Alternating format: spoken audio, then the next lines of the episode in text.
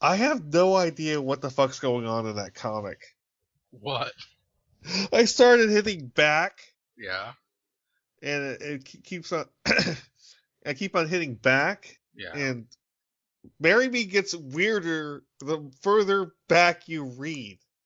Yeah, because it's written by a man who does not know anything about character development. So there's homeless dad eating turtles and punching a doctor who's reading a dead homeless guy's diary that is shocked back to life because of the sadness of the doc. What what the fuck am I reading at the Gorilla Mask?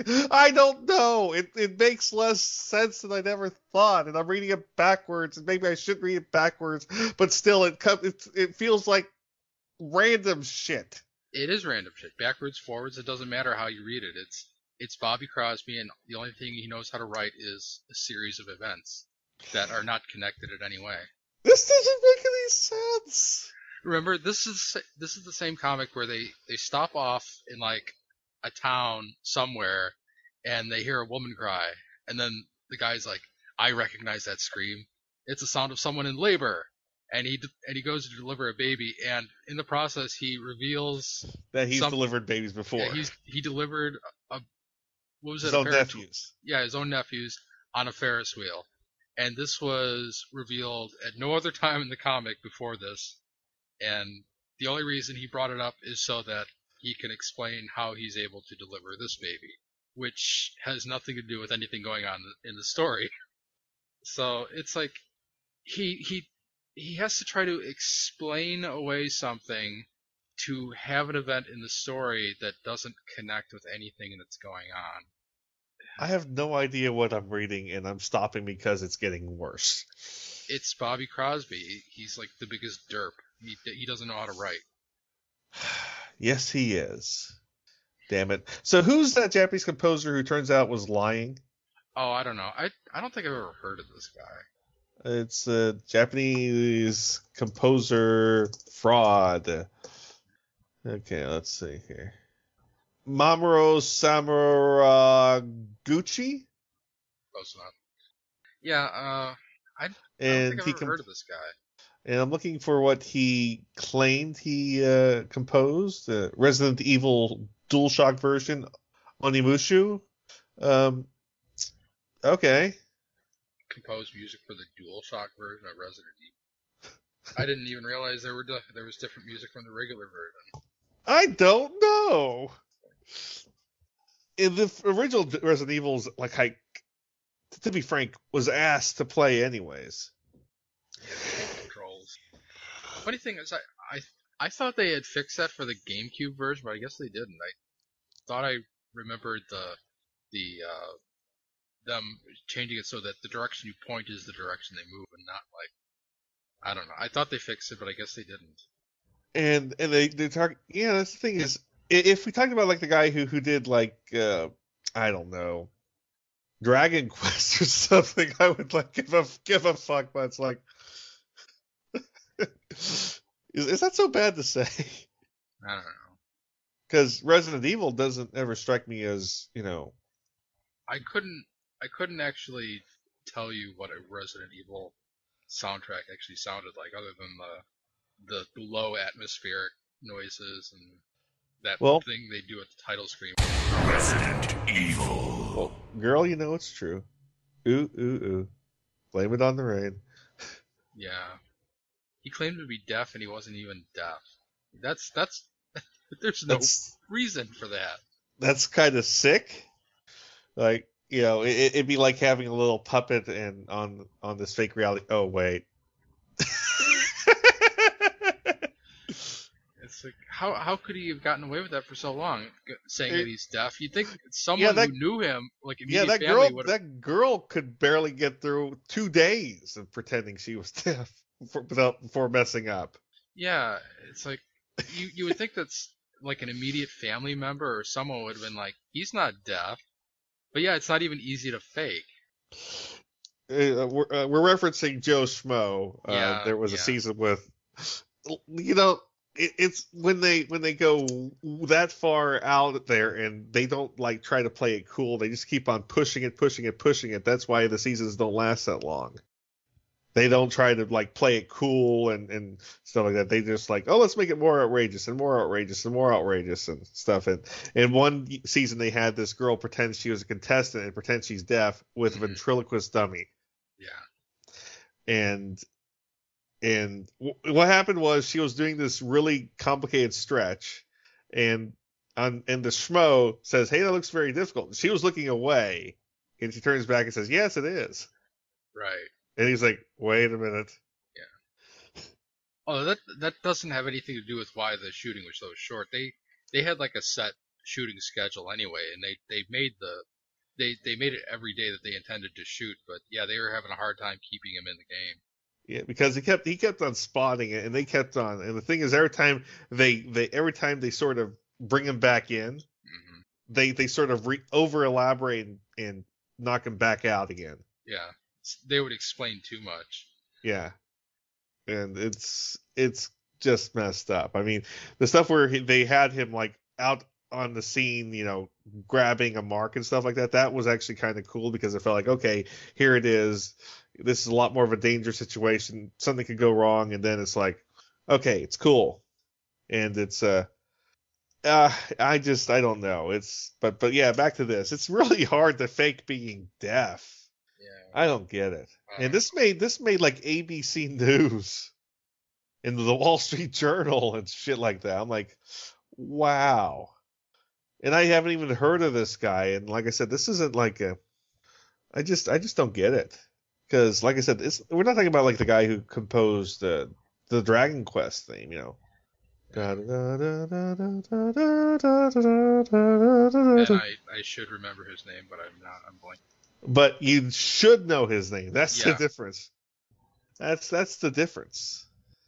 I mean, versus this where it's like, hmm, I don't know, I don't know. Like I said, it's just like this.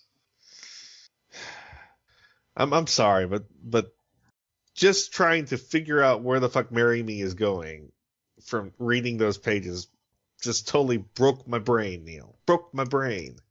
It's not going anywhere. There's no plan behind. It's like Lost, only it's even more nonsensical than that. Why love is a fan asked J.J. Abrams, like around season two, you're not going to reveal that they're all dead from the plane crash and they're, they're all in purgatory the whole time, are you? Oh no, no, I'm not going to do that. And then. That that's exactly what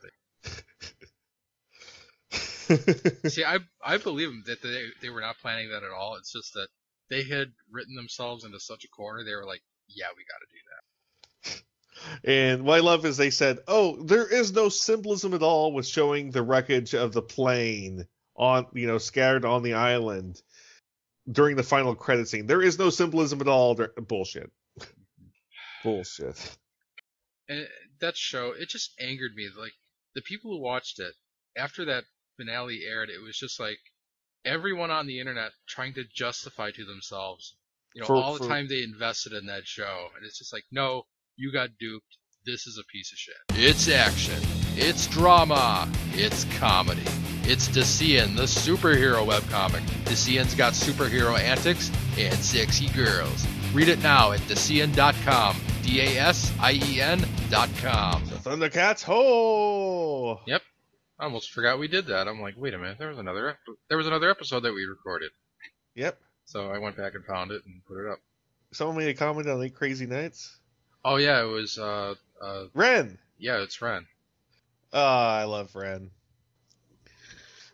well, I have I have an idea of what to do with this show. Let me get started. Yeah, okay. Hello, welcome again to Animation Aficionados. Uh, tonight we'll be talking about shows that you want us to watch. Uh, we want we want our regular commenters to come on the comment section, email us, contact us, you know, smoke signal, whatever. Tell us what shows we should watch. Of course, know my co-host, TV's Mr. Neil. Nobody wants a Charlie in the box. That's actually pretty good. Okay, um, like I said, uh, you know, in the pre-show, I was telling Neil yet again he has to finish watching a couple shows: Fairy Yeah. Tale, uh, uh, Avatar: The Last Airbender. Uh, you know, several of the shows like that. It's uh, Mhm. Neil. Do you have Hulu Plus yet? No, I do not. It's like five dollars a month, Neil. Okay, I'll check it out. Okay, let me take a look at the anime section because they actually have an anime. They actually have an anime section. Well, we have to watch Space Dandy, of course. Space Dandy. Yes, it's an Abishin show. Ah, well, that explains everything. Oh, by the way, Fairy Tail is also on Hulu. Oh, excellent. In English? Let me find out. Dub, yes. Excellent. Okay. Other shows that they have. Let's see here. Well, let's just go into the Fairy Tail section and see what they say you would like if you like Fairy Tail. You might also like Bleach. Well, we already talked about Bleach. No. Uh, Attack on Titan. Oh boy.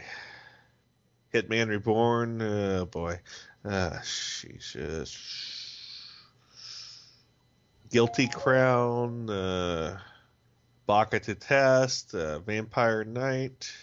So this is j- basically like the the Japanimation section at the at the local video store back in the '90s. It's like if you like if you like one type of anime, you'll obviously like it all. Well, actually, actually, to be be fair, some of these are very genre specific. Like, Okay. oh, Kekkaishi's on this, and Kekkaishi, I love Kekkaishi. I love Kekkaishi, and to see Kekkaishi on on Hulu Plus is great. So you have to watch Kekkaishi because I love it. I absolutely love Kekkaishi. Okay. Um, so there's that. Uh, let's see here. Yeah, they have 16 episodes dubbed and uh, all the other episodes subbed. But 16 episodes is a lot. You, know. you said it yourself. 16 episodes is a lot. Yep. Well, actually, you said eight episodes is a lot. Uh, they have the original Bubblegum Crisis. So do I. they have Nadesico, which we already talked about. Uh, new Dominion Tank Police. I have that. Uh, Godin- Godannar. I used to have that. But you hated it. Yeah, and now I don't have it. I got one DVD. I was like, this sucks. irresponsible Captain Tyler. I have that. Uh, okay, let's see. Anime, action, adventure, Naruto, Naruto, Kill la Kill. We have to we have to watch Kill la Oh. Kill. Oh yeah. Okay, let's see here. Helsing, which I never really liked. Oh, Qwaser Stigma, Stigmata. I can't believe I can't believe they made that anime. How could they make that anime? I don't know.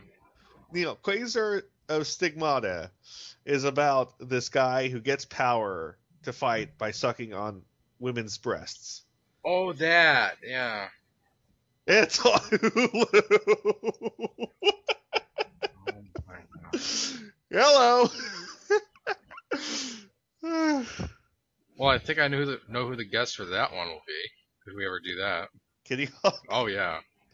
Oh, I. I She'll be like, I she's- better be on that show. Okay, well let's let's see if she's seen it yet. Okay, there we go. I just asked her. Um, Wolf's Rain, which I hated. Uh, Lupin the Third. I have some of those. Black Lagoon. Ooh. That's the one with the girl in the really short, short shorts. Ooh, Samurai Girls. Samurai girl.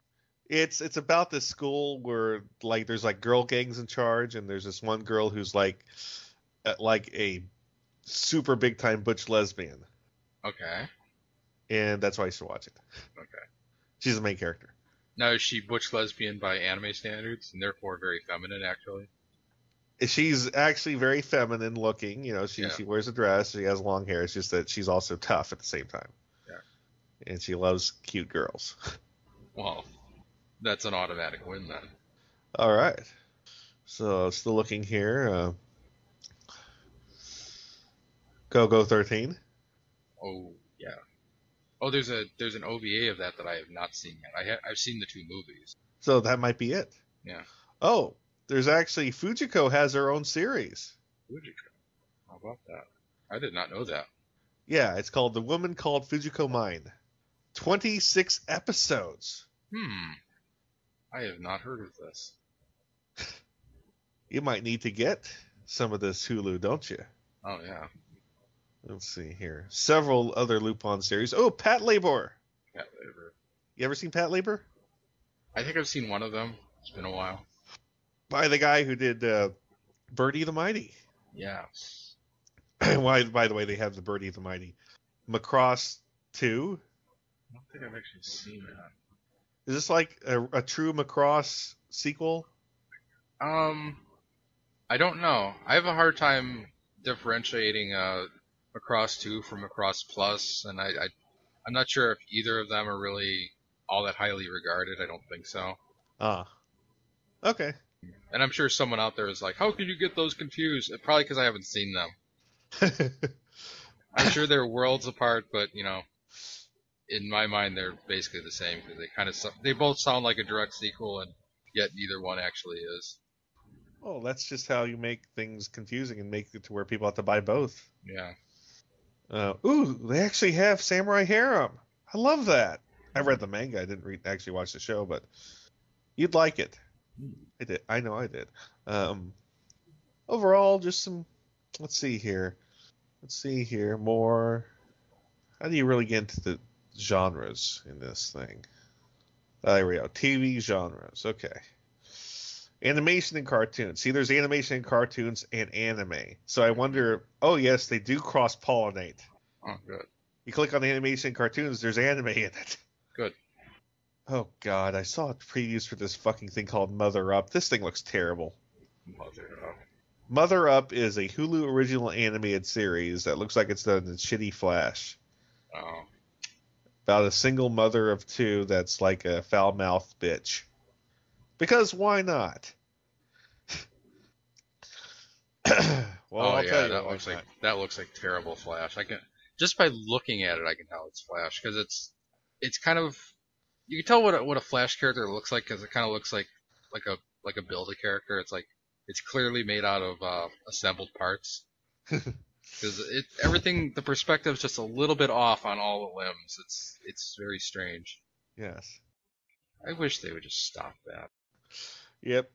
I mean, it's kind of sad when 60s Hanna Barbera looks better than this. Kitty Hawk has not seen it yet, but she says she wants to. Mm, excellent. So let's see. Popular in animation and cartoons. This will give us a gauge on, oh god, that new Teenage Mutant Ninja Turtle series I still don't like. Hmm. Why is Daria still on this? I don't know. What was the appeal for Daria? I don't get it. She was the snarky girl from Beavis, but I have no idea. I don't get it. I just don't get it. And oh, Fairly Odd Parents right there. Anybody who wants to talk about Butch Hartman, we have a seat open. I just I just hate it. What what did you call him? Bitch Hartman? Yes, I did. well, that's his, that's why I said. Wait a minute. I see another series that looks very Butch Hartman esque. Is this a Butch Hartman series? T.U.F.F. Puppy. Tough puppy. It's hard to tell because he's already had imitators. Why would someone want to imitate his quote unquote style? I don't know. It is Butch Hartman. But there was See? something on on Disney Channel that uh, a few years back that kind of had the Butch Hartman style. I don't remember what the hell it was. You mean lack of style? Yeah. Speed Racer: The Next Generation. Oh, for Christ's sake. The Dating Guy, another Flash cartoon. Why the heck are they making like uh, like NBC sitcom style shows as Flash cartoons now? I don't know. The Fraggle Rock cartoons on this too. The one from the 80s? Yes. Okay. Good, then doesn't then that means that they didn't make a new one. Snorks is on here. Oh, for uh, Reboot is on here. We all know how much you love Reboot. Oh goody, yeah. Yeah, that was the one that where Fest came on. Yeah. And Fest said he was gonna make he was gonna take people down to the basement and cook them pizza rolls. Want a pizza roll? Actually, that was before he knew about that. I actually made jokes about that, and he didn't understand what I was doing to him. Which I thought was funny because I said, "You just, you know," he says, "C- "You know, just contact me. I'll, you know, if you live in the area, contact me. Well, I'll, I'll show you the whole series of reboot, and I'll, uh, I'll even make you some pizza rolls." I, I said, "Just don't go into his basement." And Fest goes, "I live in the basement." Remember? Yes. Yeah, I, I went. You did not just volunteer that. Sure, he did. oh my god, damn dirty briefs. Oh my god. oh boy. Oh, the, the, the stupid Starship Troopers Roughneck Chronicles is on here. Oh my god, I want to take it, tear that down. Something fierce. Hmm. Archer is on this. Oh god, I hate Archer. BraveStarr. Ugh. Did we already cover Filmation in depth, and therefore we don't have to cover BraveStarr? That's correct. Okay, good. The new Three Stooges cartoons. Uh, Dick Tracy. Cybersix is on here. hmm. Love Cybersix. Did you ever watch it? Cybersix. It's it's uh, by the South American comic artist that Pablo used to know. Oh no, I haven't seen this, but uh, TMS Animation at Yeah, its I- I- prime. I remember seeing clips of this. Who's this Eloise girl? Eloise. I remember like children's books about her, but apparently there, she has cartoons now. Eh. Well. Denver the Last Dinosaur. Saber Rider and the Star Sheriffs. With intro by Peter Cullen. Hmm. You know, he's a big star too. I say this because he wasn't. I know. But people act like he always was. Yeah. Like you do realize that he used to be Eeyore, right? And Chris Latta was the guy that showed up on, as, a- as a bit character in Seinfeld. Yeah. I mean the the biggest star out of all those out of all the 80s, uh, 70s and 80s voice actors was of course Frank Welker, but even then he really wasn't like a household name until like maybe the late 90s, until the internet basically made him famous. Yeah. Is back then if you said Frank Welker, no one would know what the hell you were talking about. Yeah, because it, because it'd be like you know they'd go, oh, we need someone to voice a talking carrot, Frank Welker. Yeah, they would know him in the business, but like you know your average uh, cartoon watcher back then would not know who the hell he was.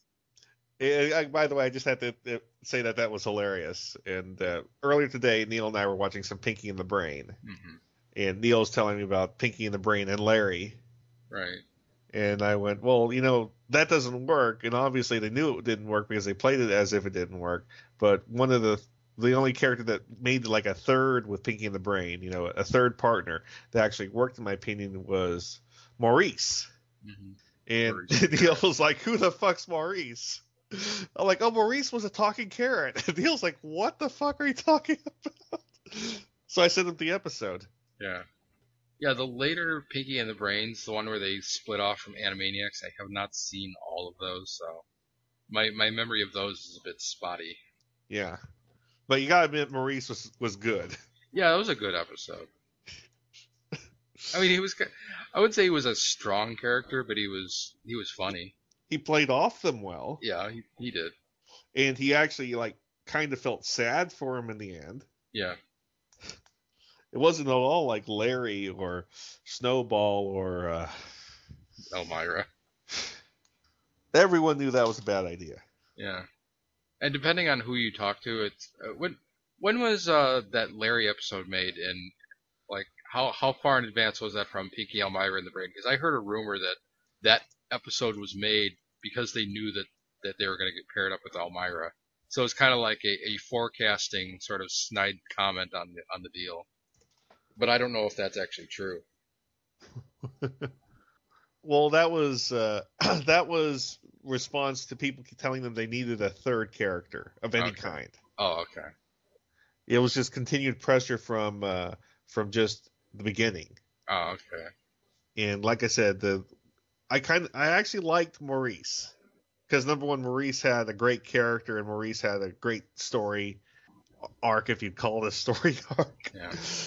He wasn't he wasn't too pinky. He wasn't too stupid, but at the same time, he was stupid enough that he could be friends with Pinky, and he was smart enough to where he could aggravate the brain. Yeah. I don't think he would have lasted though. Of course not. Not as a that. regular. Yeah. They knew he wouldn't last as a regular. That's why they buried him in the ground. then went back to what they do every night. Yes. No, I agree with you. He wouldn't last as a regular, but for a one episode third character, he was great. Right. Because every other time they tried to have a third character, like there was this other mouse that the brain was in love with, hmm and she didn't oh, work. yeah. I There was the that. horse, Farfanugan. hmm Uh, there was uh, Snowball, uh, the Brain's parents. Uh, shit, it's it just a, a third character never really never really worked, and the only one that actually did work was Maurice, hmm voiced by Frank Welker. I mean, they even they even had Perry Mason as a third. You don't remember that, do you? I do remember that. Uh, There was a very pregnant pause. I thought it was in its third trimester. I was trying to think of the the Perry Mason uh, catchphrase. I'm like, Yes. oh, yes, see. yes, I see. It- for some reason, I, I had it. I had the the Orson Welles stuck in my head, which was yes, always. And I'm like, no, no, it's not that. It's like I'm getting my catchphrases mixed up. like I said, I just thought it was hilarious that that they had Perry Mason just continually cut to yes, I see, Yes, And I then he- and then he grows giant size and fights Godzilla. and Pinky says the guy in the the guy in the three piece suit is amazingly uh, agile. or something like I forgot. It, there's probably gonna be some corrections. It's like, well, actually, the you know, in, in the video clip I attached, you can clearly see the.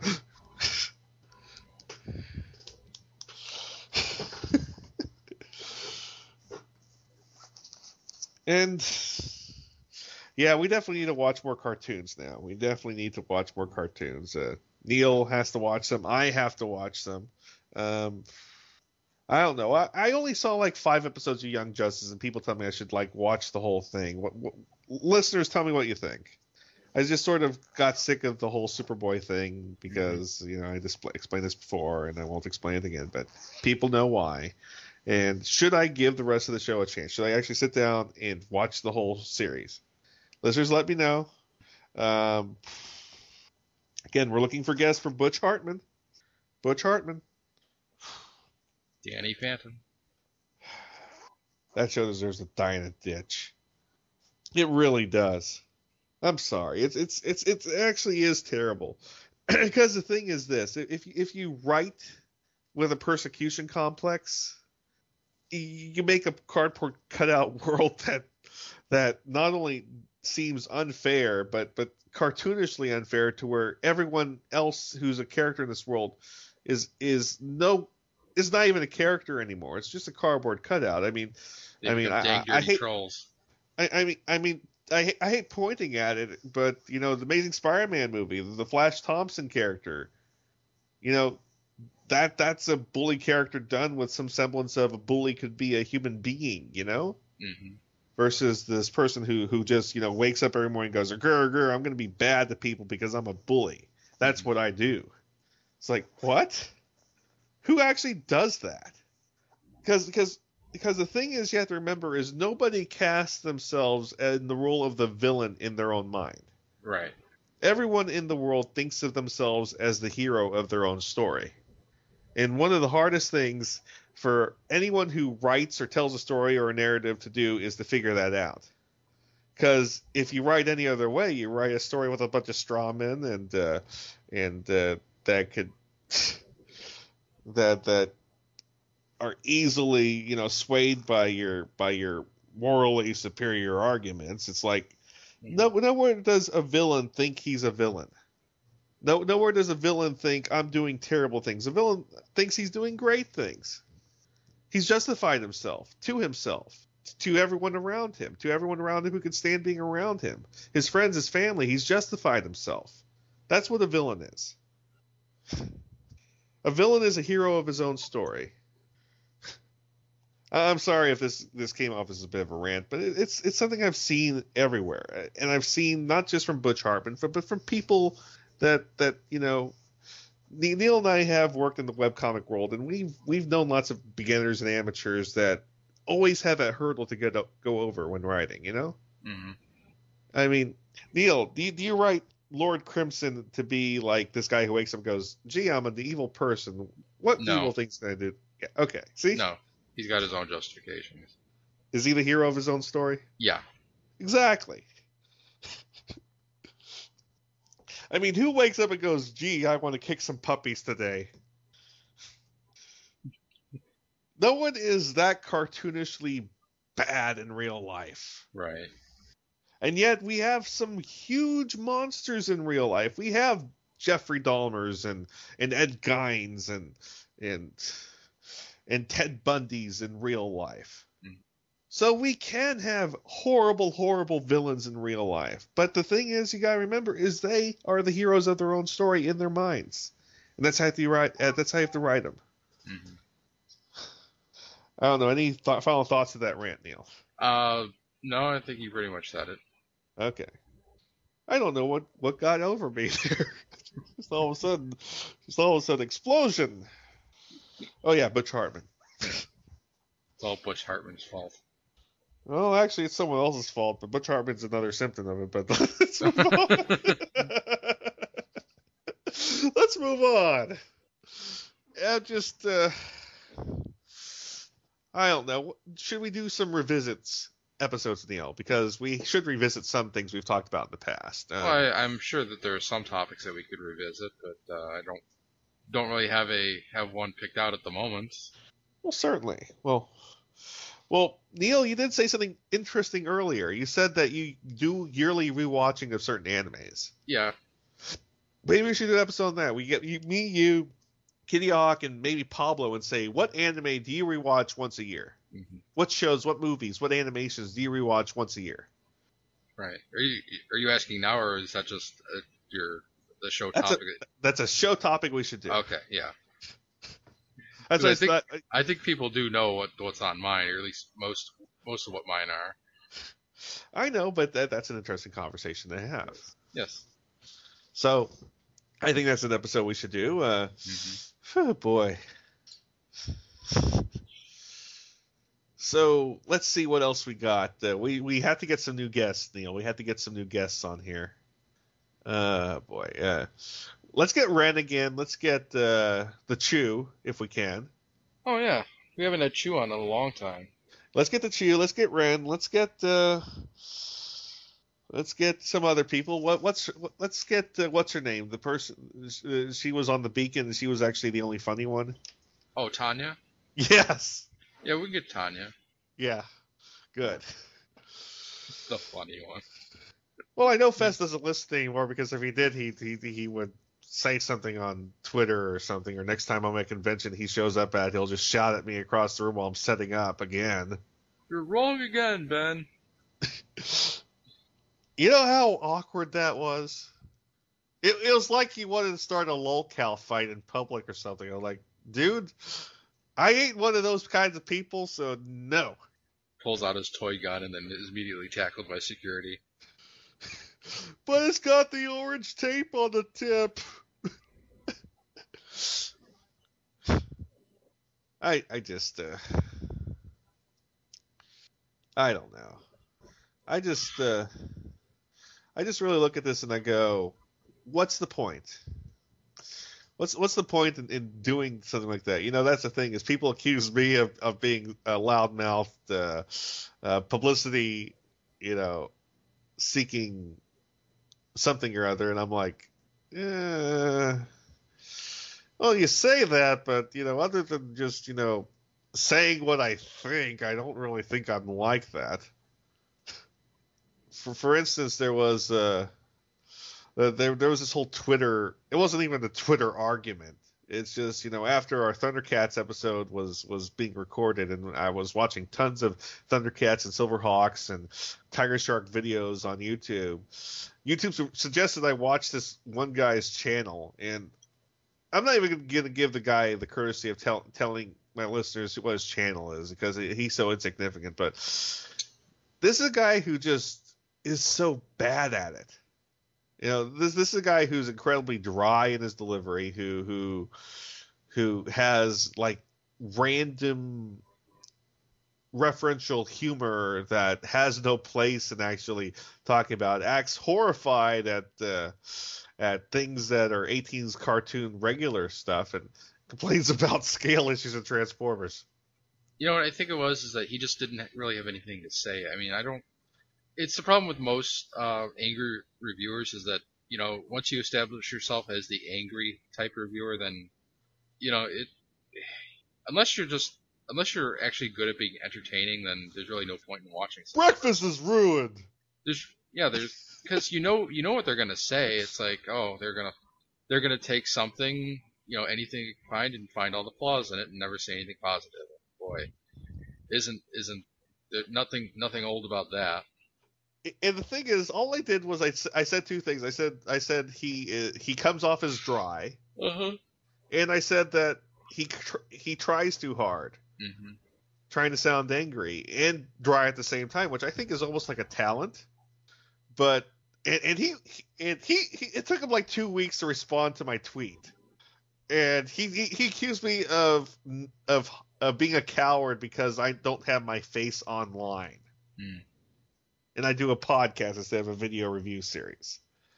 He says I'm too scared to show my face, and I'm like, really, dude?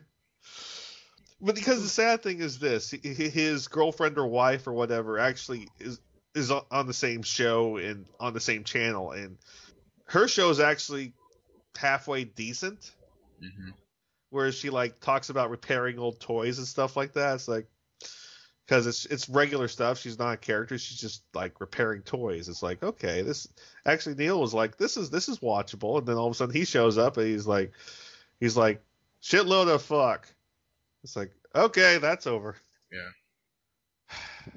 And the thing is, it's, it's like why can't people just be themselves? I- mean, a good example of this is I, I, I just recently watched uh, ha- watched Worst of the Worst by Red Le- Letter Media hmm where it's a 40 minute show where they talk about three B movies. And which one of these three B movies is the worst one? hmm And they talked about Robo Chic, uh, shit, uh, Alien Seed, and and uh, Yor Hunter of the Future, or and it's actually a rather entertaining show because you have these people actually like watching the movies and having like real conversations and real reactions to them and it's kind of funny watching like five guys you know talking about normally talking about a show being like oh yeah these all three of these suck but you could, you could tell that they were actually trying on this one hmm and, and that's that's actually better than most of this slop. So I don't know. I mean, what do you think of Half in the Bag and Worst of the Worst? I love Worst of the Worst. Of the three shows that they have on Red Letter Media, that's probably my favorite. Did you watch the one with Ro- Robo Chic and uh, Not yet. I have it on my watch list uh, to watch later. Yor Hunter of the Future, based off of an Italian comic book?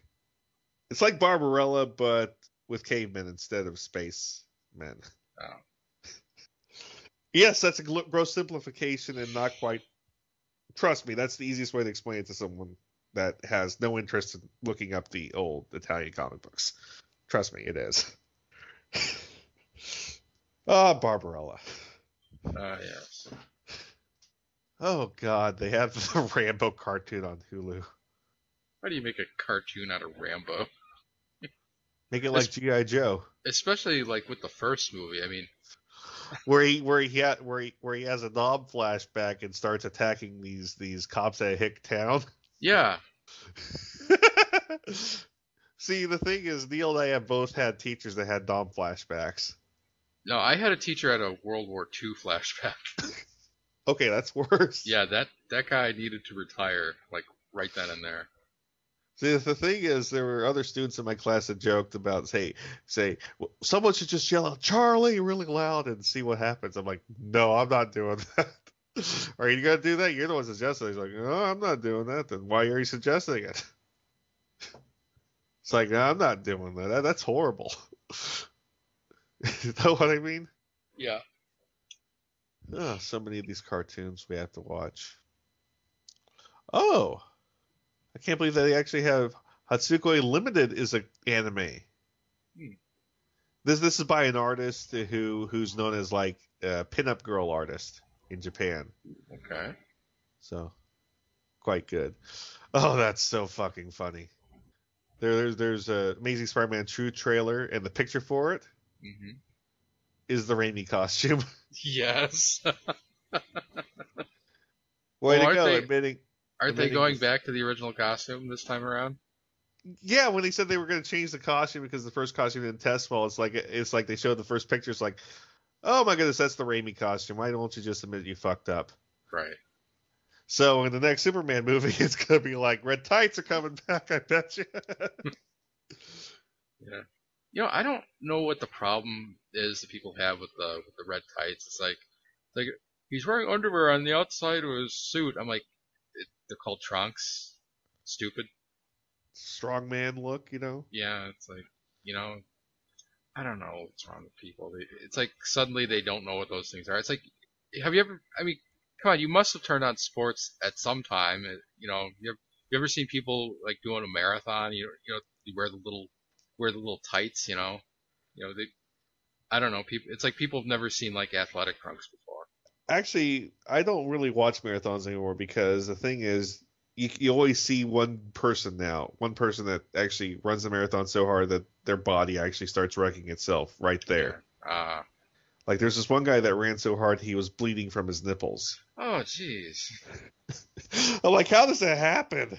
Uh, How does that happen? I'm trying to figure out how that physically happens. I don't know.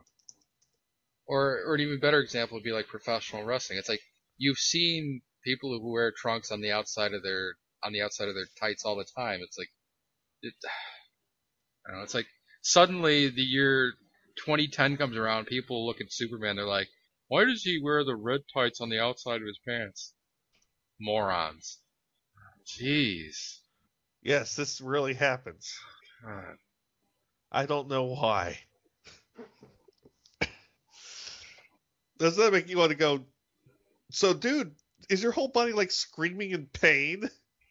Because Right. it's, it's, it, I, I'm like thinking, okay, if you're bleeding from there, does that mean like your whole body's like fucked up or something? No, actually, I think I've, you know, now that I think about it, I think I've heard of this phenomenon. What basically is is it's it's the the costume that they're wearing. It just because they're running so hard, it's kind of like rubbing against their body, and because your nipples stick out, it's it rubs them raw and they start bleeding, and that's what it is. Okay. Yeah. So it's not like it's not like they're trashing their body. It's just that uh, okay, I just, I just imagine like severe It's- punishment on on their innards so much that their their nipples are leaking. I mean, it's still gross, but it's like you know maybe you might want to consider bra. but he's a guy, he's a man, baby.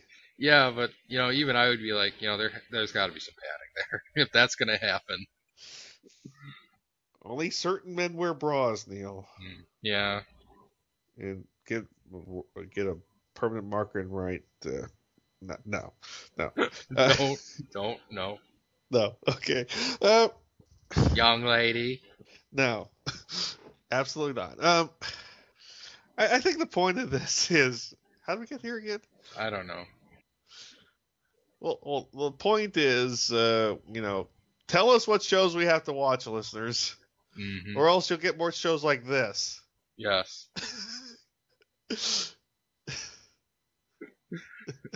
And next week, Ben and I will be doing Mad Libs.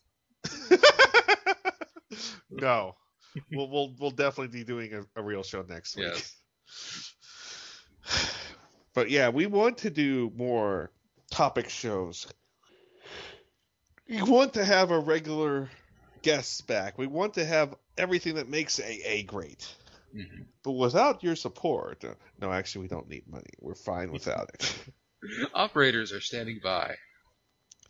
yes, this Kickstarter thing, which by the way was just hacked, is a great place for you to. No, See, I was making a PBS joke. uh, well, Kick Kickstarter was just recently hacked. Yeah. And the FBI told them, "How sad is that?" Oh my god. Hide your kids, hide your wife, and hide your husbands. All right, well, let's see here. Not much else to talk about right now. Uh, you know, Neil's Dasien comic is running well. Yes. It's uh, are you still in? Uh, Yes, I am still very much in the uh, in the guest comic arc. is it The- still Burt Ward? Uh, no, that ended on la- that la- ended last Friday, or I don't know what week this will be for the listeners, but that that will have already happened by then. Uh, Yeah. This week, the the week that we're recording this, it's Pablo's comic. It's uh, Dasien Babies. To see in babies we make dreams come true. Yes, I already made that joke. Uh, oh God, you did. Well, I had Chubby to. Chibi. yes.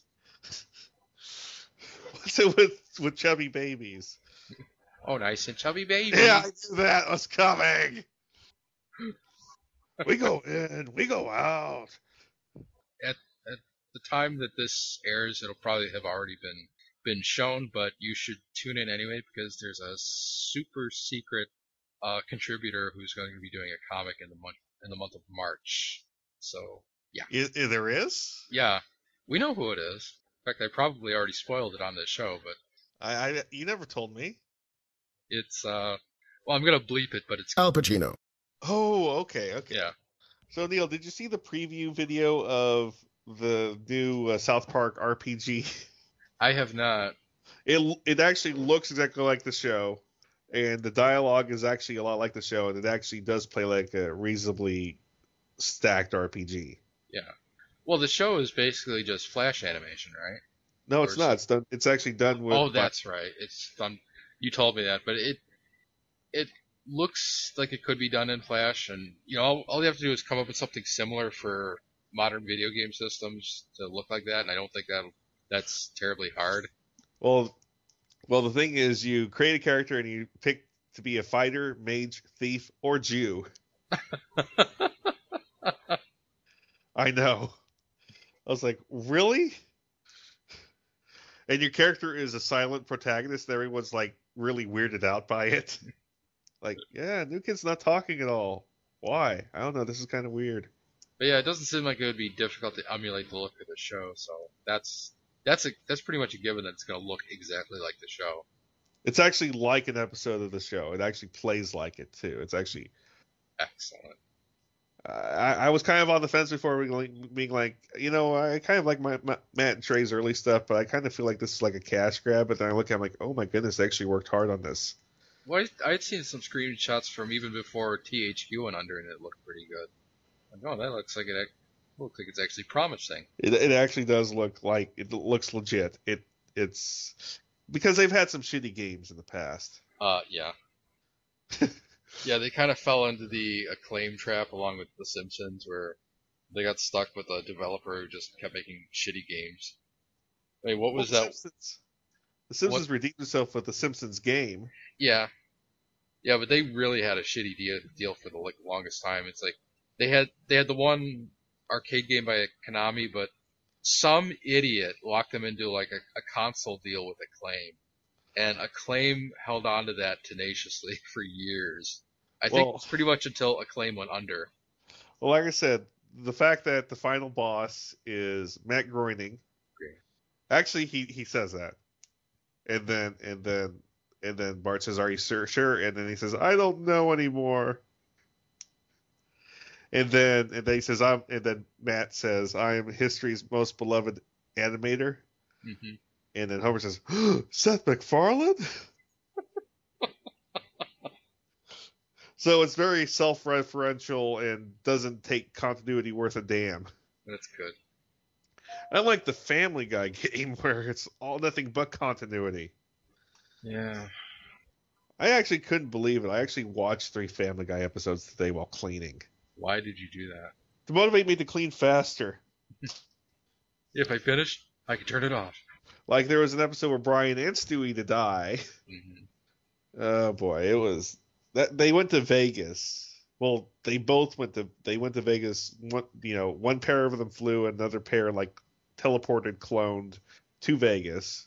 You know, the Stewie that the teleporter cloned to Vegas got shot and died, and the Brian that flew jumped off a building and died. So it's the wrong Stewie and Brian flying back. I mean, it, it, it's just that kind of oh, I see. They just got out of that, Yeah, they've done that before though. and uh, I watched the domestic violence episode again, and that one was terrible. Now, when you say the domestic violence one, are you thinking of the one that I was, where it's like from the first or second season? I'm talking about the one where Glenn's sister Oh, Shows up with the abusive boyfriend that Glenn kills. oh, I then that's not the one I was thinking of.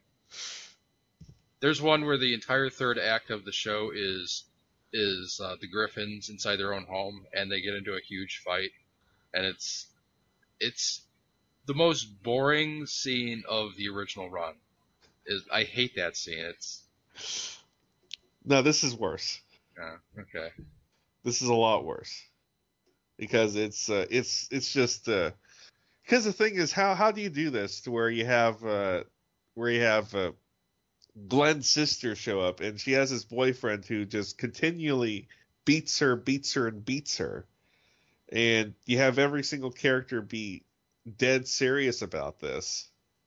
It, it's such a weird tonal thing that makes you go, "What?" Yeah. And, and it goes back to what we said earlier about another Family Guy episode about well, Family Guy doesn't understand how to shift its tone Right. Because you're like any minute now there's gonna be a punchline, you know, just like with uh, with the you know the the Life of Brian episode, like any minute now, any minute now. Oh wait, they they just ended without. Oh, they did. Yeah. Right. So they they did it to themselves again. hmm Oh boy. Not a fan. Sorry, Kitty Hawk. I'm still not a fan of Family Guy. You know what it is though? I think I think Seth MacFarlane has a thing for wanting to make Family Guy as much like an 80s sitcom as possible because I think he actually said that once. because fam- I've noticed that Family Guy has the pacing of like Full House.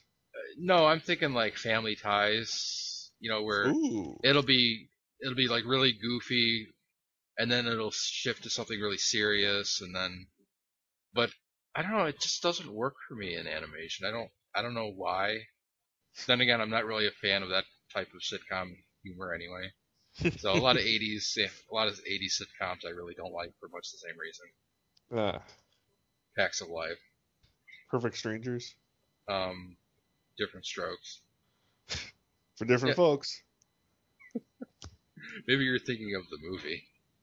Do you know about that? The the different strokes, the story of Jack, Jill, and Jill.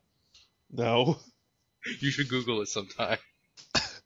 No, thank you. I think I've heard this story before. It's the it's the uh well, I won't tell you about the film per se, but I'll tell you it does star Dana Plato. And yes, it is a softcore porn movie, although she'll deny it, or she would deny it when she was alive, just because. People out there, you need to listen to uh, the the interview she did with Howard Stern the, uh, the day before she died. It's basically like her lying her ass off. It's like, what? I didn't have a lesbian girlfriend. No, that wasn't a porn movie. It was, it was, it was just a bad B movie. And the only reason it went X is because our boobs touched. I'm like, come on.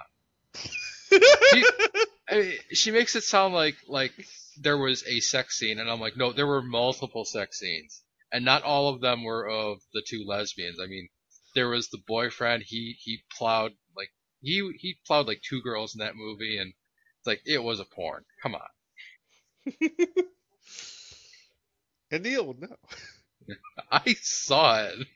I'm like, I'm like, is that Dana Plato? Oh my god, what is she doing in this?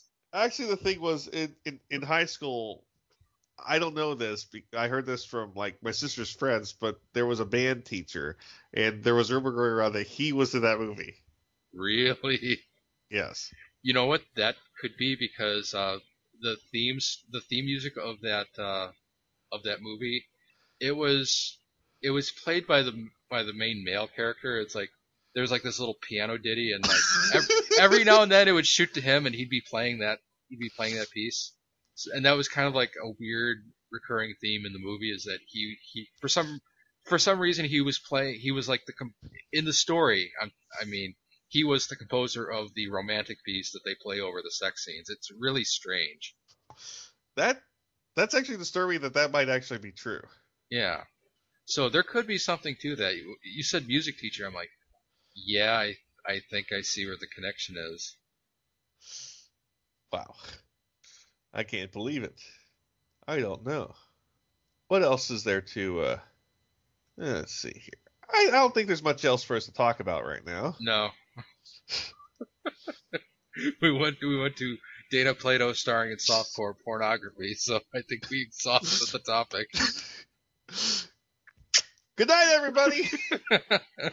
What'd you talk about? oh God. It's time for intermission, boys and girls. Movie Week in Review is the Geekcast Radio Network's weekly movie podcast. Steve and Mike take a look back on their favorite films and give you their thoughts. They also bring in co-hosts at times. If you are a movie buff, listen to M-Wire only on GeekCastRadio.com. Hey, I'm Gary. I'm Mike. I'm Chuck. And I'm Justin. Join the four of us every week on the internet's number one and longest running G.I. Joe podcast, What's on Joe Mind? It's Joe news, reviews, and interviews like you've never heard them before, delivered right to your MP3 player. Our guests include Jason Marsden, Kevin Michael Richardson, and Matt Yang King from G.I. Joe Renegades, Larry Hama, Robert Atkins, and John Barber from IDW Publishing, and many more from around the online Joe community. Yeah, it's guys talking about Joe. Think of it as Joe Talk meets Sports Talk. And we make fun of Chuck. Right, and we, hey, again? Come on, Chuck. We're just kidding, kinda. Sometimes Chuck makes fun of himself. Right, and we, okay, seriously, this is just getting ridiculous now. It's What's on Joe Mind every week on the Geekcast Radio Network, InsidePulse.com, Stitcher Smart Radio, and iTunes. Download and listen today. I suppose I still can't say something about Transformers, can I? Come Good on. No. What about sports? That sounds yeah, good. that's all right. Tooncast is dedicated to the cartoons we grew up with. 100 episodes and more make up one of the GCRN's most popular podcasts. Join hosts TFG and Mike, Optimus Solo, Terror the Rising Star, and tons of guest hosts. We also have voice actor and writer interviews. Tune in to Tooncast as we look back on the cartoons that defined us as geeks. You can find Tooncast on iTunes and the web at www.geekcastradio.com. Tune in. And now back to the show. So, should we start about the death of Arthur Rankin? Uh, sure. Because I think that might be kind of important. Yeah. Yeah, he, I don't know if Philip Seymour Hoffman did any animation work. I don't think he did, no. Well, then he's then he's stuck up and he thinks he's too good for us. But hold on, hold on. Let me just let me just check his uh, Wikipedia. Yeah, drug overdose, apparently. I thought that's kind of a like, shitty thing to die of. Yeah, well, they don't know what they're doing no more. Nope. Oh wow. What? 2012 Broadway. Death of a Salesman, Willy Loman. You've you've never seen Death of a Salesman, have you? No, I haven't. Ah. It's as depressing as it sounds. It's about a salesman who dies. The title says it all, doesn't it? Well, well, it's a little bit more than that because Willy Loman's like this loser. Yeah. This loser that has two sons, a wife, and, and he never really did anything his whole life. He, he's just a salesman driving around with this sample kit from his job, selling, and and everything moves by him, and he never takes risks. And that's the thing is he has a brother named Ben who's like this millionaire who goes out to Africa and things like that, and and invests in mining and stuff like that, and and and uh, it, and basically it gets to the point where where uh, where all these people that Willy knew all his life, it doesn't mean a damn thing because like Willy's boss Yeah. is the son of his best friend. He he, he even got to name the kid, but now he's his boss, and he, and the guy fires him, and he's like, "You can't fire me. I named you." And he, and and the guy's like, "Willy, it doesn't matter. You're, it's not good." So things like that. It's it in. In, in my mind, I I think it's kind of funny that this is a play that was written in in the late 40s, early 50s, and this play says that the old-fashioned sales model of a door-to-door salesman is outdated and dead, and so true, isn't it? Yeah. I, li- I like Death of a Salesman for ironic reasons, though. But uh, I just went to look up Rankin, uh, Arthur Rankin's Wikipedia page, and uh, I actually spotted a typo. I just fixed it. ah, yes. Anyway, yeah, I guess the earliest thing they ever did was uh, the New Adventures of Pinocchio. They were like ah, one of the very first uh, made-for-TV animation uh, houses. Arthur Rankin was the Rankin half of Rankin Bass. The other, Mhm. the other half being Lauren Bass, of course, Right. when he's not wearing onions in his hair. carrots, carrots. Carrots. Pardon me. Uh, and uh, really, it's it's really sad because this is a man who has a pretty long career. Yeah, made some of my favorite uh, holiday specials for sure. Yes, and also made the the only animated version of J.R.R. Tolkien's Lord of the Rings that doesn't suck. Two out of three ain't bad. and they ain't bad. Yeah.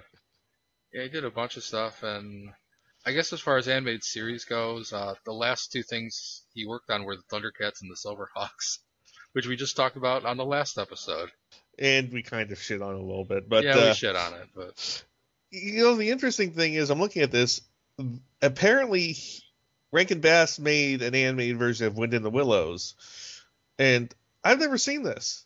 I've, I've of course seen the Disney version of Wind in the Willows, but I've never seen the Rankin Bass version. this sounds very familiar. I remember there being a weird Wind, Wind in the Willows. Yeah. Must have been something that aired like one time. It was a it was a TV movie. I'm getting details. Yeah. Yeah, because this was around, this was 87, so this is like, Yeah, it was the the- last production by Rankin Bass. this is But where the- we have all the toy cartoons on Yeah. at this time, so this was kind of like passe, sadly. Uh, I I've never seen this one. I almost want to now, but this this sounds a little weird. It looks really nice. I'm looking at some of it right now. Oh, Definitely looks like overseas animation, but Rankin Bass uh, really did all right with overseas animation. yeah, he did. Hold on, I'm looking at it right now. Hmm, it doesn't look too bad. It's, you know, it's I mean, it's not The Hobbit, but well, the, some yeah. That's the thing is is some of the these camera angles seem a little odd choice. Some odd cho- camera angle cho- choices. Uh, sadly, you know, when you talk about Wind in the Willows, you will have to talk about you know you will have to compare it to the Disney one, and I think this one's just sort of it, it's not as good. yeah, but I, I think I would still watch this. I'll, I'll have to. I, I I I would watch this too because this is this is fascinating because this is literally the last animated feature that uh, Rankin Bass did. yeah, I'm adding this to my watch later list. No, it's not bad at all. I'm, I'm just saying that this was the you know against you know Disney at some of its best time. Right. Not you know. Actually, technically, Disney back then thought they were in a slump, but compared to the '80s, not really. Right.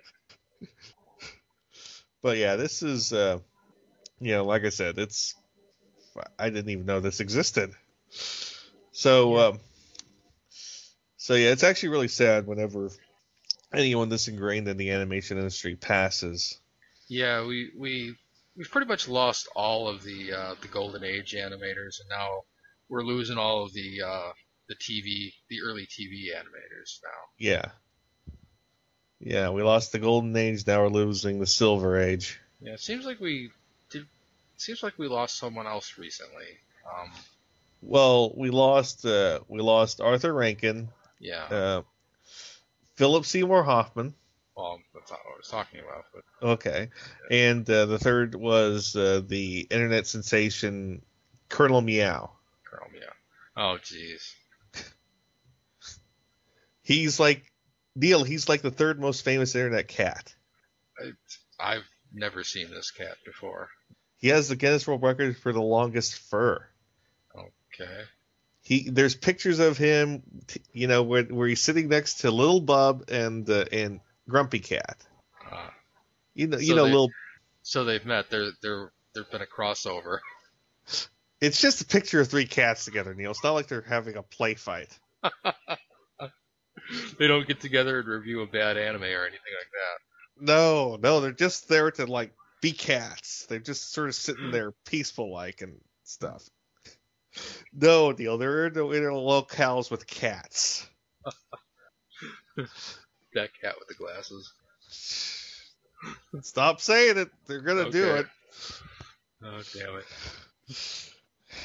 No, but but the thing is this, it's like like I said, it's uh he was if if you really want to get down to it, internet cats like Grumpy Cat and Little Bub and and Kerr Meow, they have like hundred times the viewership of those people. Yeah. Oh my God, Mr. What? Toad is played by Charles Nelson Reilly. Now I have to see this. oh my God, Paul Frees is in this. Roddy McDowall. yes. Oh my God, this is on the watch list. Robert McFadden. Yeah. Oh my God. oh, this is this is a pos- a posthumous release for Paul Frees. He died in '86. Wow. Well, that's because he delayed the movie for two years. Oh, okay. because apparently no TV station wanted to, or TV network wanted to touch it because they kept on saying, "Well, what what we said, this isn't as good as the Disney one." like, is is there a toy attached to this cartoon? No. Get the hell out.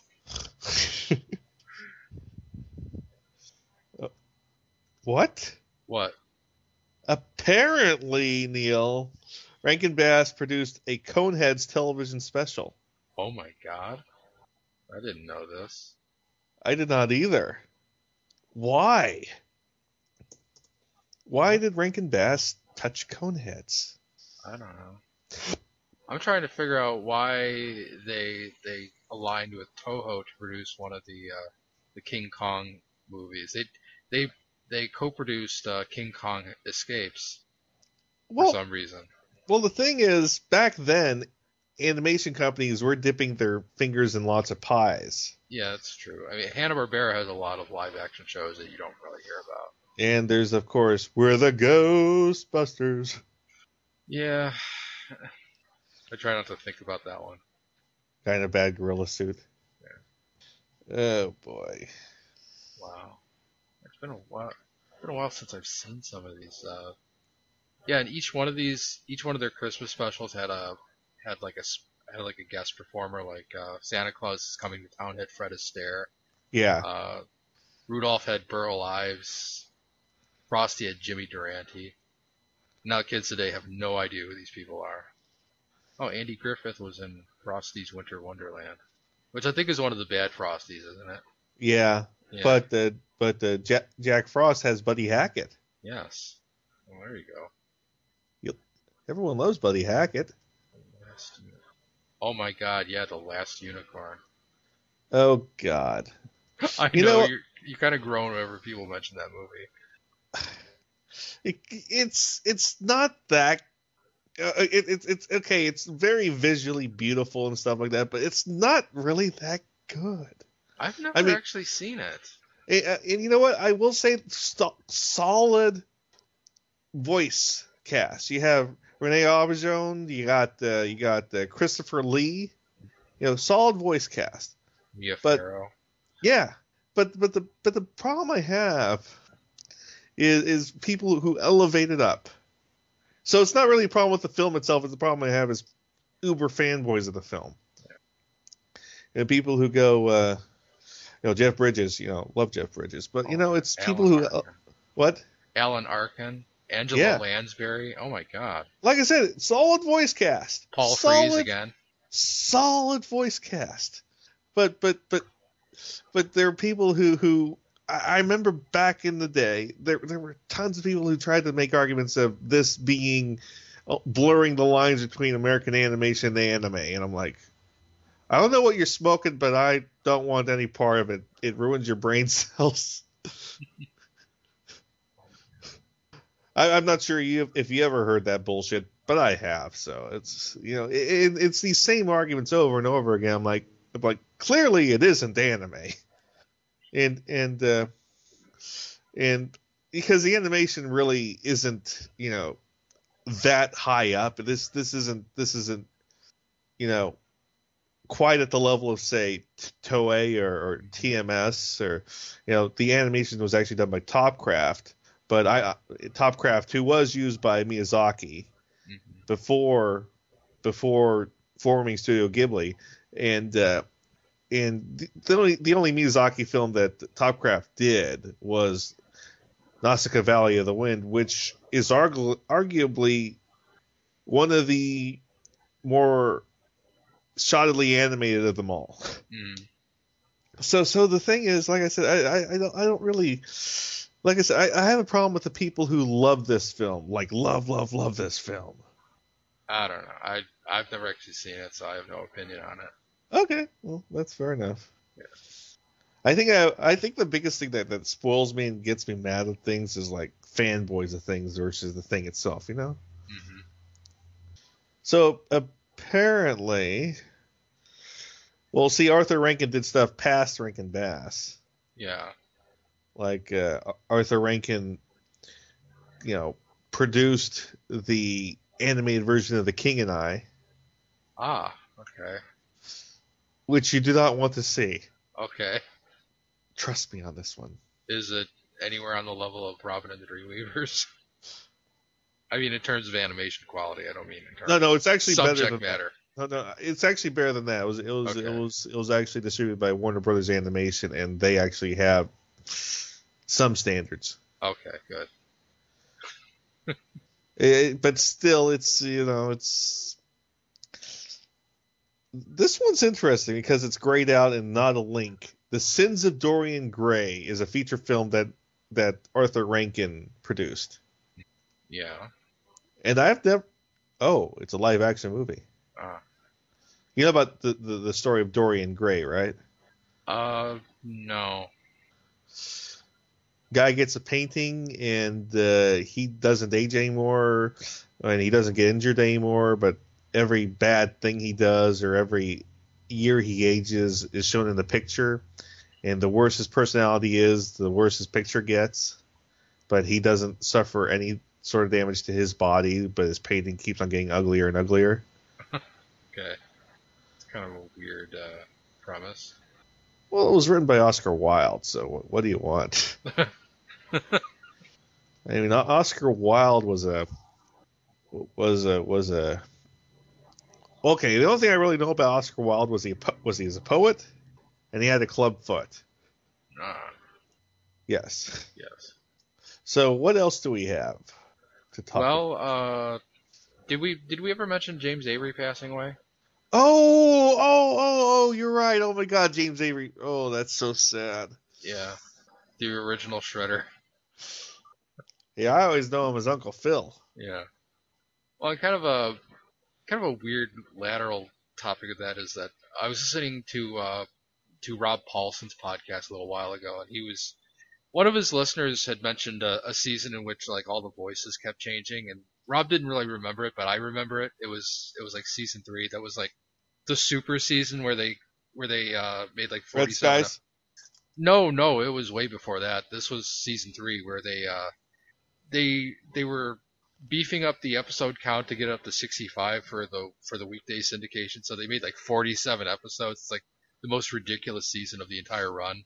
Oh, So- is that the one? Is that the one where they where they just where where AKOM just didn't give a fuck anymore? Yeah, AKOM really didn't give a fuck, and I I don't think I don't think the studio really gave a fuck because they were like, we have to get these episodes on the air. So there were a lot of animation mistakes and Tur- and one turtle morph- morphing into another mid mid cell. I, I remember those episodes. Yeah, and I'm surprised that there weren't more mistakes on that on that show because it was like this was after Transformers, and I remember like like the the three jets always like changing colors all the time, and I'm like, how are they going to keep these these Ninja Turtles straight? For the most part, they did. I mean, surprisingly, the number of anim- animation coloring uh, mishaps were minimal. Yeah, there were only three per episode. Yeah, but but anyway, um, yeah, there were there were like several episodes where like the voices kept changing. Like there was a really obvious uh, uh, different person who played uh, Shredder that wasn't James Avery. He sounded way different.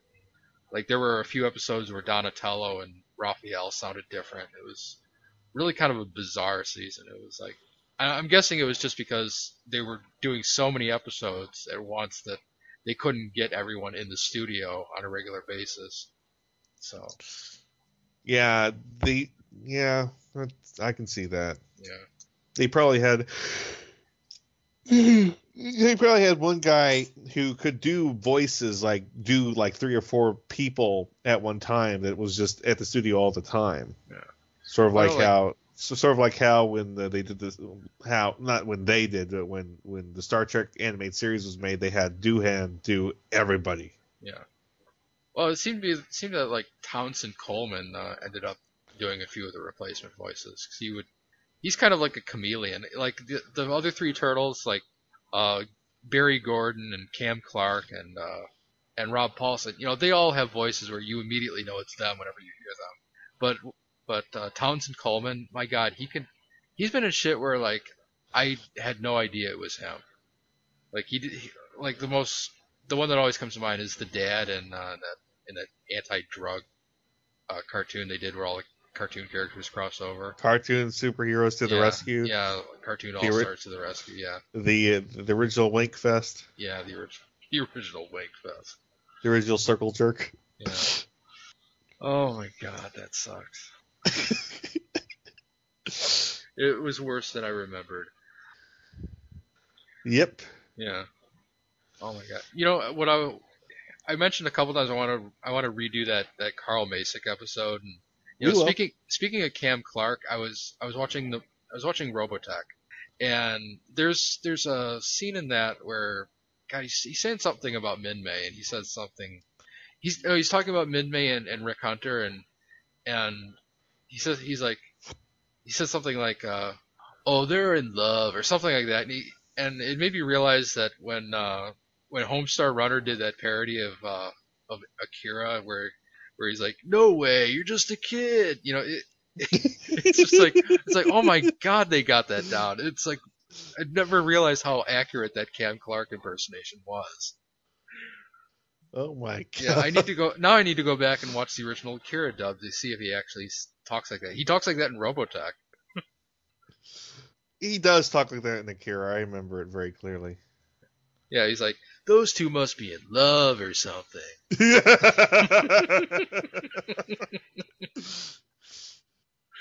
Oh my god. Yeah.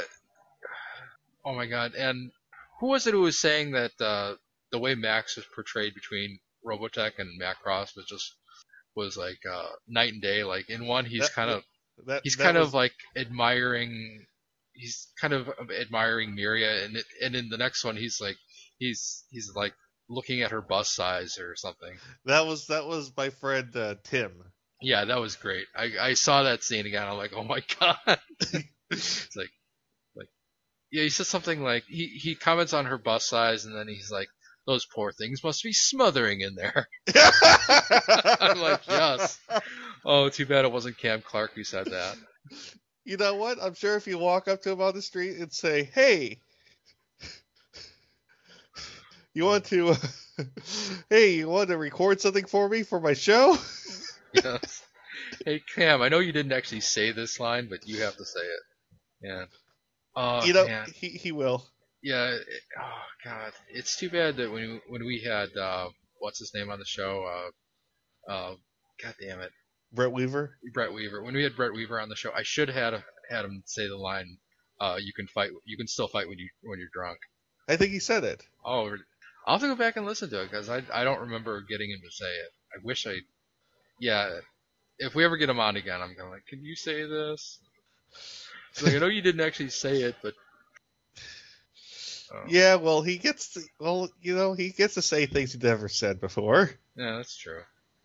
Oh all God. the time. Oh, one one last thing about the difference between Macross and Robotech. It's like the the Robotech dub is pretty good, but it's it's kind of like it's very downplayed. Like the characters are very mellow, and in in the ADV dub, it's everyone's like really really excited and like the the funniest example that I know of is uh when when uh Rick Hunter flies in and in the first episode and and uh and uh Roy Focker's like he's like God damn it! What are you doing flying that crop duster in here? He's he's really ragging on him, and then in Ro- in the Robotech version, he's like, "Now, Rick." he's you know, he's this very downplayed scold. Night and day. Yeah, very. It it's like and when you, when you see the animation, it's like, yeah, it's very obvious that these characters are screaming, and yet in the Robotech dub, when they're not, when they're kind of like downplayed and kind of talking like this, you know, it, it doesn't seem weird, and yet when you see the alternate dub, it's like, yeah, they should be screaming. What the hell? That's that's actually pretty funny. that's actually very funny. Yes. So let's see here. So um, it looks like uh, there was a Seinfeld reunion as a Super Bowl commercial. Oh yeah, I didn't watch the Super Bowl. I neither did I. Yeah, I I had heard that there was going to be something. I didn't know it was going to be a Super Bowl thing. Yeah. Who knows? Who knows? Let's see here. Seems like there was another death recently, and uh, maybe I posted on the on the Facebook. I guess I didn't. Maybe I'm maybe I'm just imagining. Maybe I'm thinking of like a different death entirely. Oh, Hal Hal Sutherland passed away. That's really? what I was thinking. Yeah, the other half of Filmation.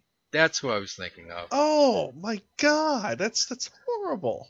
Maybe maybe it's because I was trying to think of what other legendary animator uh, died recently, and of course Hal Sutherland. No, I'm kidding. oh. Yeah, he's he's passed away. I I assume uh, from just from complications of old age. Or, you know. So sad. So yeah. sad that we've lost all these great people. Yeah, like I said, it's like all the all the classic TV animators are starting to go. Actually, they've been they've been dying off for a while now. Obviously, Hanna Hanna and Barbera, who who were pioneers in both the golden age and the television age, long gone. Yep. Yeah. So let's see. That's another sad animation yeah. loss.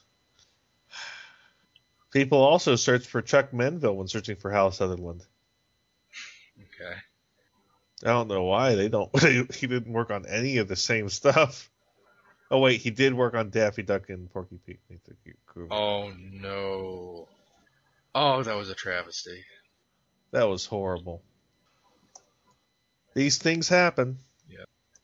These things really happen. Oh boy. So let's see here. Have you been seeing anything else new in animation? Uh, nothing new recently. I know there's been like a bunch of movies that have come out. Like I have not seen Frozen. I should because I heard it's pretty good. I heard they they kind of. I'm, I'm not going to spoil it, but I, I hear they kind of curbed the whole. Uh, uh, the the guy rescues the girl at the end. They kind of they kind of do a swerve and it doesn't end the way you expect it to, which is kind of cool. I heard how it ends and it's kind of neat. Ah. Yes. Sounds interesting. Yes. Of course, part of the reason I haven't seen it is because it's already been spoiled for me. So I'm like, well, I guess I don't have to go see it. Oh, you still have to go see it. Yeah, I'll, I'll probably see it when it comes to streaming or something. Because I'm just, I'm very cheap when it comes to the theater. I'm like, I could go out and pay like ten bucks to see a movie, or I can kind of put that money aside for like a video game or something. I'll get a video game. Then get a video game. Yes, which I usually end up doing. Oh, that's okay. It's still it's kind of nice to sort of get your pick in animation now because there's just so much available now through you know the legitimate streams. You know, there's you know Netflix, Hulu, Amazon. Yeah. It's all available there. Yeah, it looks like uh, Disney put all of uh, Gargoyles on YouTube. You can stream the whole series. Yeah, you can you can watch 21 episodes of Goliath on a boat. oh, we must never forget about Goliath on a boat. With 12 back, uh, you know, 12 uh, backdoor pilots. Yes, 12 backdoor pilots. That is sad. It's like that. That's franchise abuse. Like that, well, that person should have been like, should have been like barred from ever working again. But people love Greg Weisman. Uh, people like David Wise too. David, the girl who loved Power Glide Wise. Yeah, the girl who loved Power Glide. And... See, that's the thing. Whenever someone brings up David Wise, I just say David, the girl who loved Power Girl, Power Glide wise, well, a girl loving Power Girl would be totally different. I'd be okay. Yeah, that'd be that, uh, awesome. But, but yeah, Atlee. oh. See, I Yes. think that that's part of what fueled the popularity of that series is that people are like, are they lesbians? You know what the sad thing is, Neil? They're not. No. What the is- actual Amanda Conner run was less than two years long. ah, It wasn't that long of a run. And the next writer immediately dropped Atlee and never brought her up again. oh, see, that's a shame. So this run that everyone loves is not that long. Isn't that kind of weird? Yeah. But anyway, we were talking about David Wise. Yes. I know a lot of people defend that that last episode, the rebirth, and I I still think that you know it doesn't matter how many episodes it was. The story was just garbage to begin with. Like there's nothing that fleshing out two more episodes would have done to really fix it. Because it's still like we have to introduce like 40 new characters in the span of like I don't know three ten minutes. yeah, three to five episodes. Yeah, pretty much all at the beginning. And it was just like a bunch of garbage to follow, and like the the, the there was never a motivation to begin with. And oh god, that was a terrible episode. That was a terrible way to go out for that series. And then there were the Wreckers, Uh, which was not in the cartoon, so Neil doesn't know much about the Wreckers. not really. It just it seemed like a way.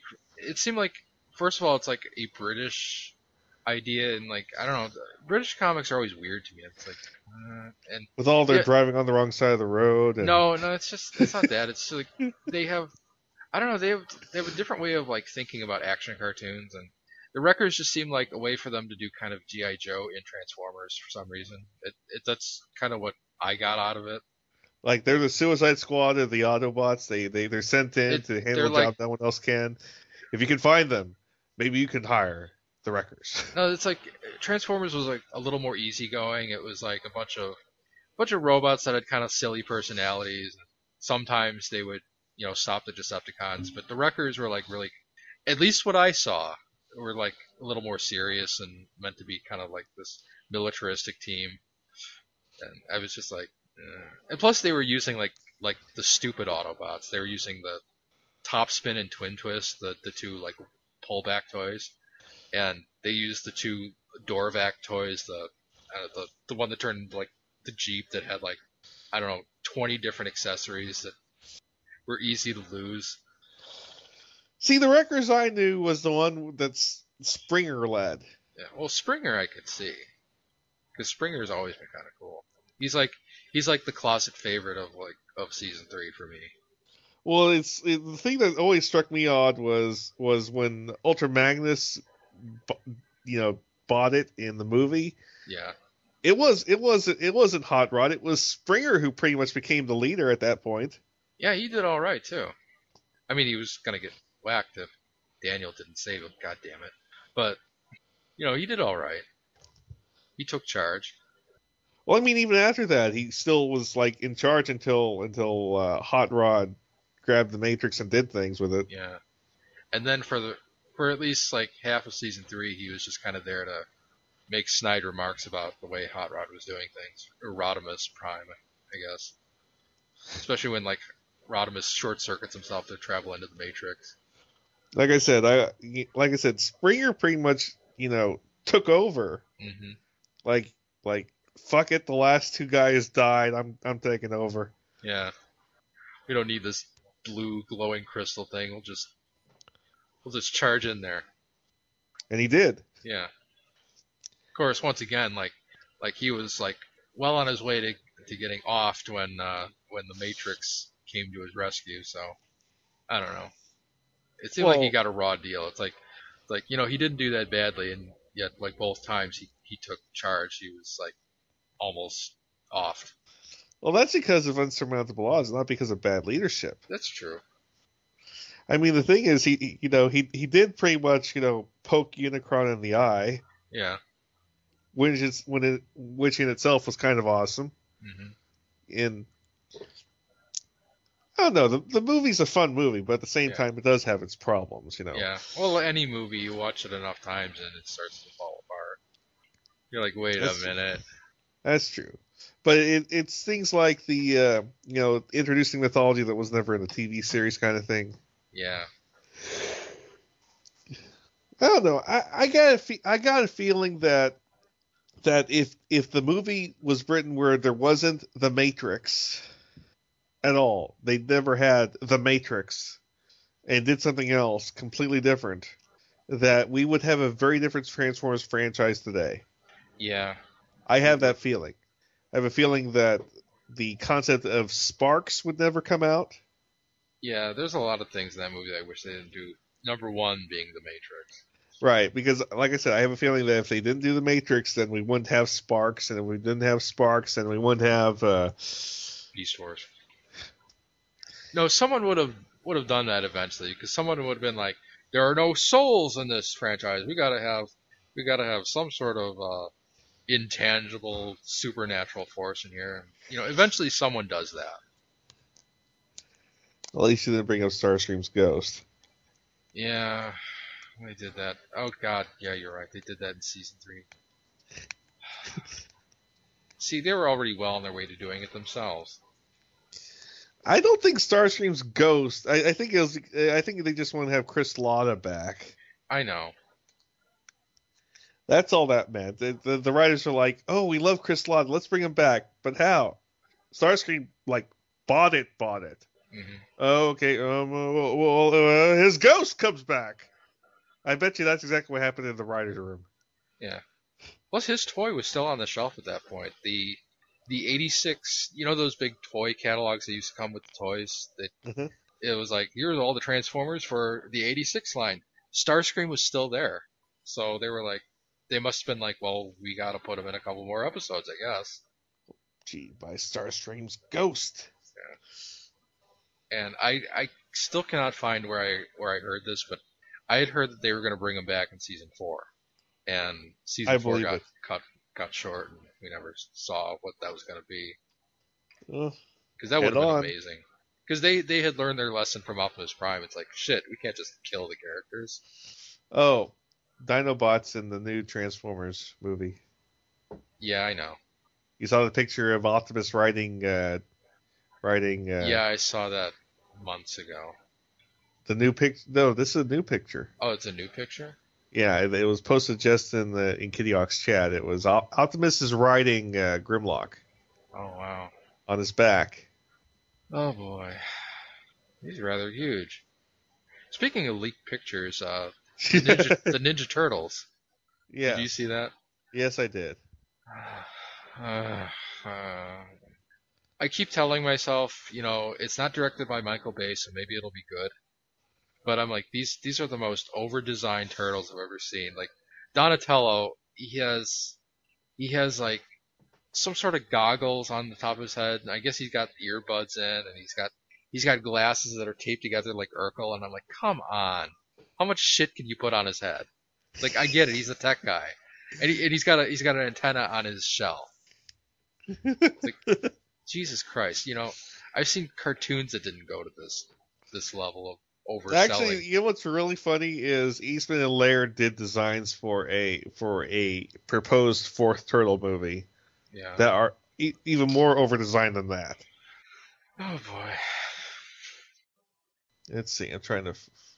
Oh yeah, here it is. Wait a minute. Where where are they in this picture? The the Optimus Prime and uh, and Grimlock picture.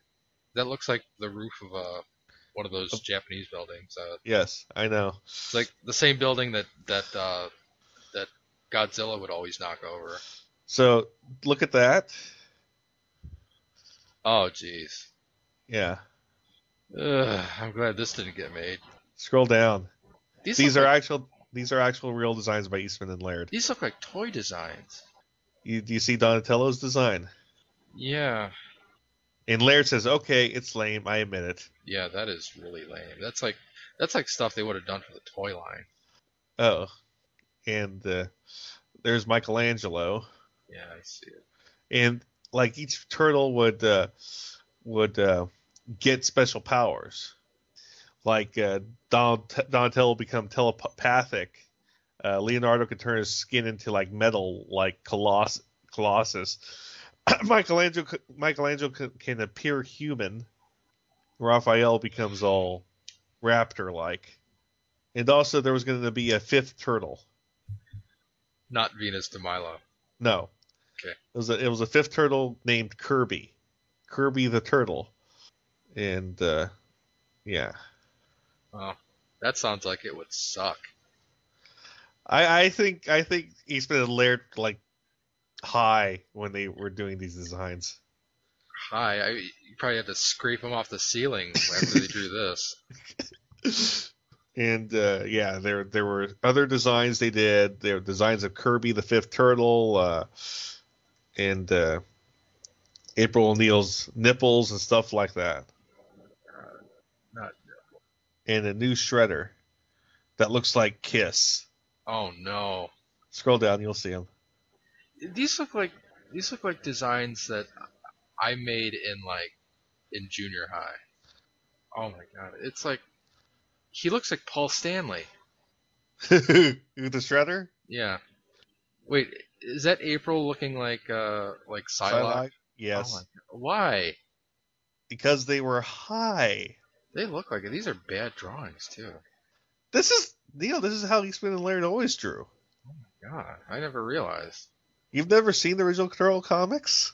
I've seen bits and pieces of it. I, I never realized that they drew like this. This is like this is like J. Scott Campbell before he was good. They always drew like this, Neil. This is like oh my god, Kirby the Fifth Turtle. They must have been high. I mean, this is this is worse than like the Mortal Kombat artists. Have you ever like seen the old, like the illustrations that that uh, they would do for like the old Mortal Kombat games? God, those are terrible drawings. but yep, these are these are official. I think they I, I think they were high. I think they didn't realize they were custodians of like pop culture at this time. Yeah, it's like you know what? I like Psylocke. We don't need April O'Neil as Psylocke, and we definitely don't need her having the the, the Jim Lee face. Which well, '90s Jim Lee really did suck. Yeah, I told you about that. How like, like very early on, like I would try to kind of ape Jim Lee, and then I saw like anime, and I was like, you know, I've got this drawing girls thing all wrong because it was like nobody had nobody had pupils, and then all of a sudden I was like, wait, eyes should be bigger, and things should be round, and all these all these scratchy lines they need to go away. and these belt buckles and Yeah, and the the pouches. buckles, the buckles and pouches need to go away. I need to simplify.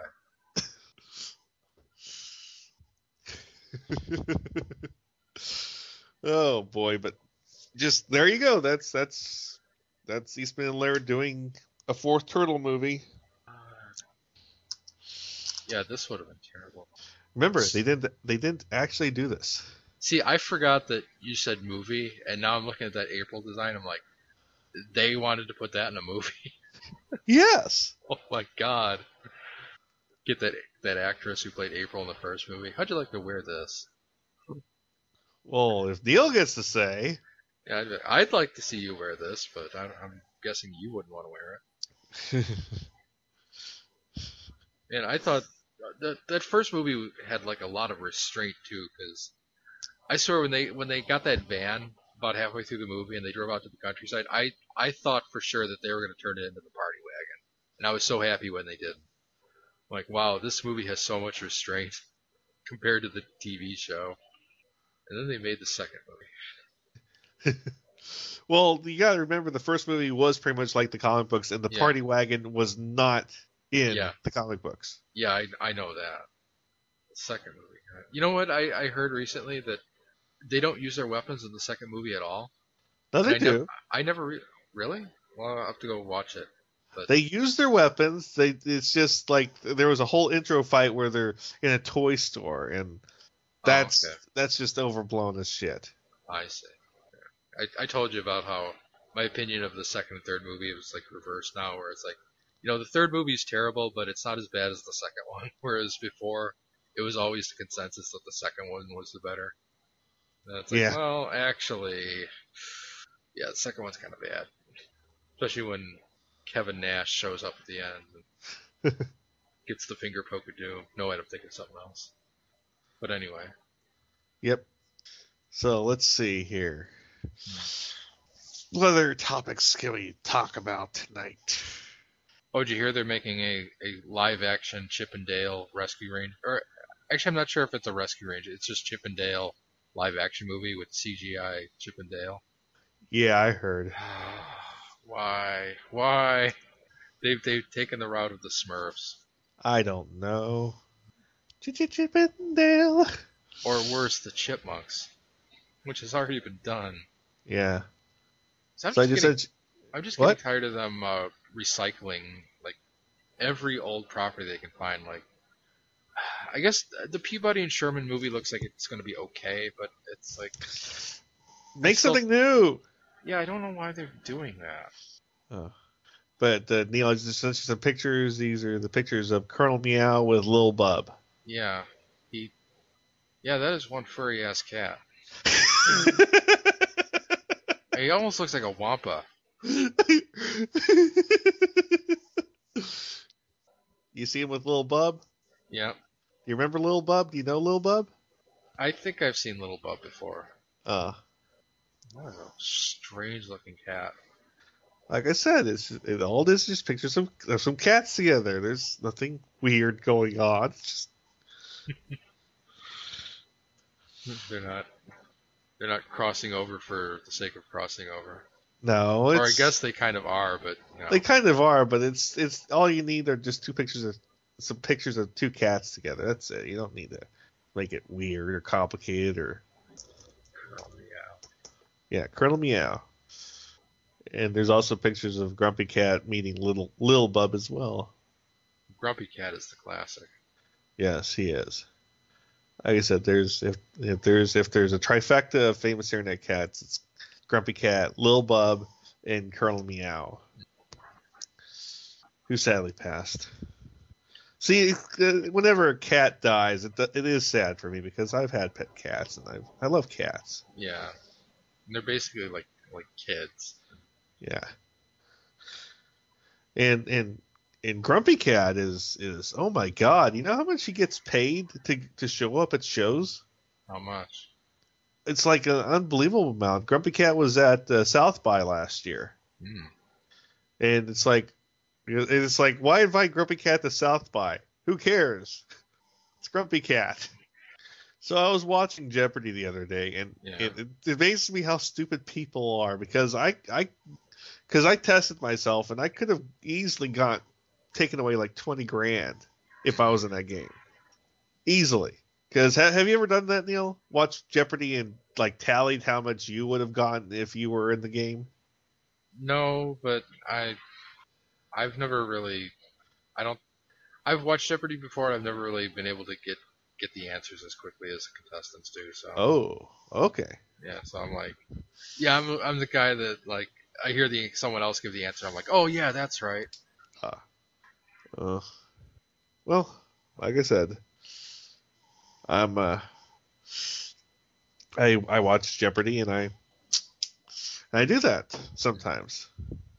And as you know, my my amount of trivial weird knowledge is rather high, so I'm much better at Wheel of Fortune. uh There have been days where I'm like screaming the answer at the TV. I actually went to a taping of Wheel of Fortune once. really? Yeah. When? Oh, years ago. It was um, when MySpace was still relevant. I know that. Oh. So you got to see Pat Sajak and Vanna White? Yep. I mean, I don't remember anything from the show per se, but it was. Uh so they were filming in uh, in Illinois? Yep. At Ah. Navy Pier. Ah. The you know, actually the only thing I remember vividly from that that day is that uh, there are all these like diagonal beams that are go from like this go from like the very top of the building. They kind of like cross down, and I saw some woman actually walk into one of those. Oh God. Almost knocked herself out. It was. I'm like, oh my god, are you okay? I was gonna have to like call 911. So do you know about the Ho moment in in the in Jeopardy? No. Ah, Th- this is this is a classic. This is a classic because it's just because his answer is technically wrong. Is is technically right, but it was still wrong. Tool time for 200. This term for a long-handled gardening tool can also mean an immoral pleasure seeker. Ken? What's a hoe? No. Whoa! Whoa! Whoa! They teach you that in school in Utah, huh, Al? He's not wrong, is he? No, he's not. I'm, I'm pretty sure that's the answer I would have given. but like, I, I love Alex's reaction of I, I love how it, it took him like a beat to even get it. It was he just went no wrong answer and then it hit. like I always say, comedy loves the slow thinker. It's like I, I always love that that that brief moment where like where like something gets said and then like you know people just kind of let it go and then and then it hits. It's like it's like well all right hey wait a minute. it's, it's like what I love is they teach you that in school in Utah, huh? hmm See, I would have given the answer too. I would have. A long-handed guarding tool can also mean an immoral, an immoral pleasure seeker. Uh, I've honestly never heard of rake before. Yeah, I know.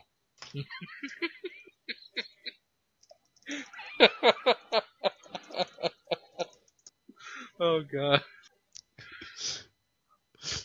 Like like I said, I just, I just love that just that whole pause. You know that that you're right that that pause where he's like wrong and then all of a sudden whoa whoa. Neil, you are right. Comedy loves the the slow thinker. Yes. Um. I mean that that sort of thing goes all the way back to like Abbott and Costello. Yes. like two tens for a five and like they they they exchange money and then and then it takes Costello like five seconds and you see him kind of working it out in his head and he's and after he figures it out he's, after, after he figures it out he's like he's like wait a minute excellent, excellent. But yeah, I like to. uh I don't know what else to say. It's. uh I don't know. I, I think we pretty much ran this topic show into Yeah. the ground. yeah I, I kind of did it off the cuff and I probably should have like been a little more prepared but I think we did a good job I think this is going to be a very entertaining episode for our listeners. yeah All right. Well, this is your host Ben, with TV's Mr. Neil and we're saying goodnight. goodbye